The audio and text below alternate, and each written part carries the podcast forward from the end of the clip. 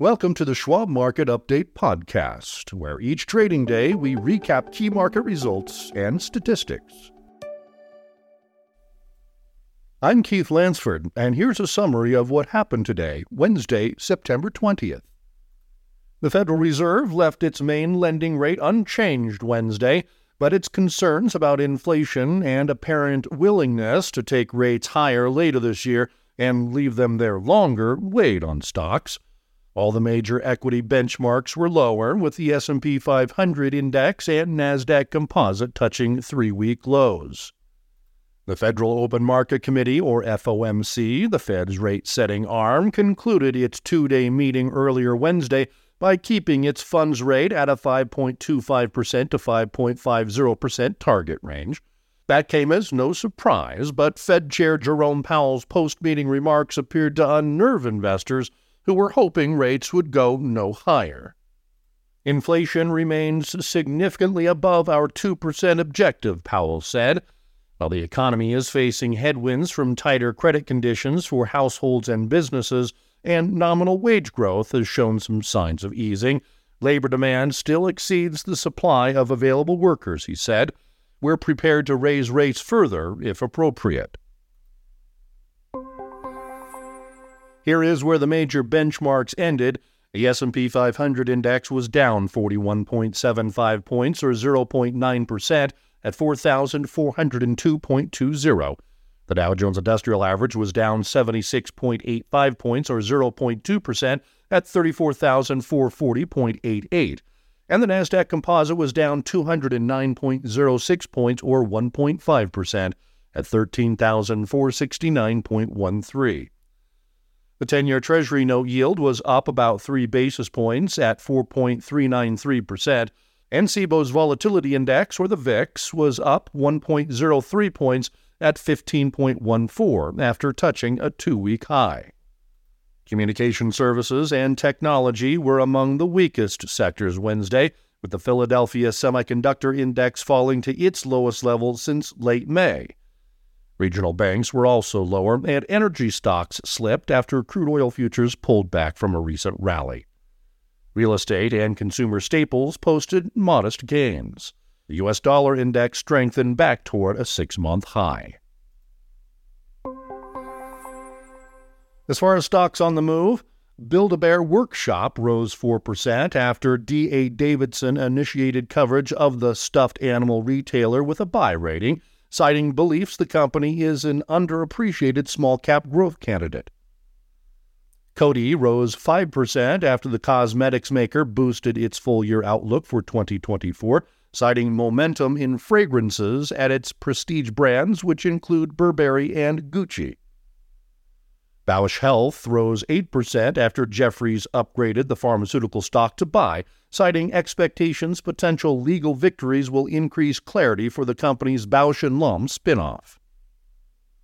Dollar General shook off an early drop after JP Morgan downgraded the discount chain to underweight from neutral because of concerns about consumer spending.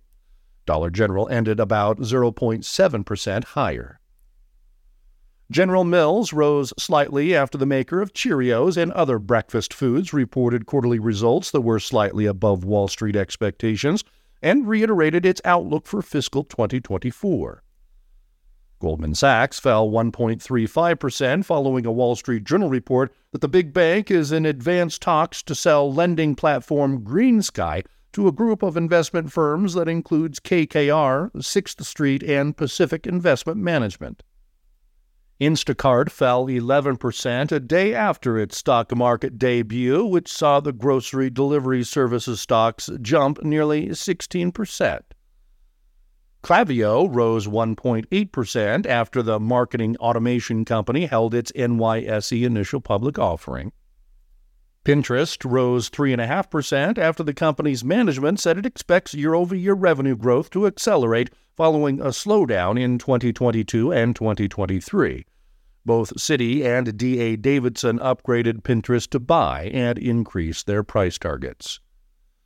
And Steelcase shares jumped 19% after the furniture company reported quarterly results that topped Wall Street's expectations and released strong full year and third quarter earnings forecasts, based on expectations more people will be returning to offices. Among other companies, KB Home is expected to report quarterly results after Wednesday's close. In his press conference, Powell noted that economic activity had been stronger than expected and acknowledged that the Fed's historically aggressive policy tightening efforts over the past 18 months had helped bring down inflation from its peaks of last summer. Still, the Fed wants to see convincing evidence that we've reached the appropriate level for rates, Powell added. We've seen progress toward lowering inflation closer to the Fed's 2% long term target, but need to see more. We're fairly close, we think, to where we need to get. An FOMC statement released following the end of its meeting contained very few changes, but left the door open for additional hikes this year, Schwab Center for Financial Research analysts say in a report noting that the Fed's statement retained some wording from previous post FOMC meetings, specifically the reference that additional policy firming that may be appropriate. The Fed is watching the labor market and inflation closely, and both are moving in the right direction, but not where the Fed wants them to be yet, the analysts add. The Fed's dot plot update further reinforced prospects for one more rate this year, followed by two cuts in 2024, which was two fewer than indicated during the last update in June. That would put the Fed funds rate to around 5.1%. Despite the potentially hawkish tone of the FOMC statement and Powell's remarks, investors are relatively confident the Fed is about done raising rates.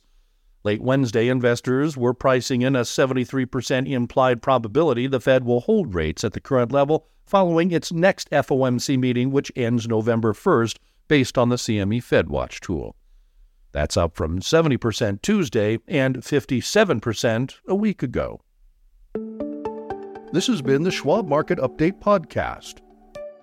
To stay informed, visit schwab.com/market update or follow the show for free in your favorite podcasting app. And if you like what you've heard, please consider leaving us a rating or a review. It really helps new listeners find the show. Join us for another update tomorrow.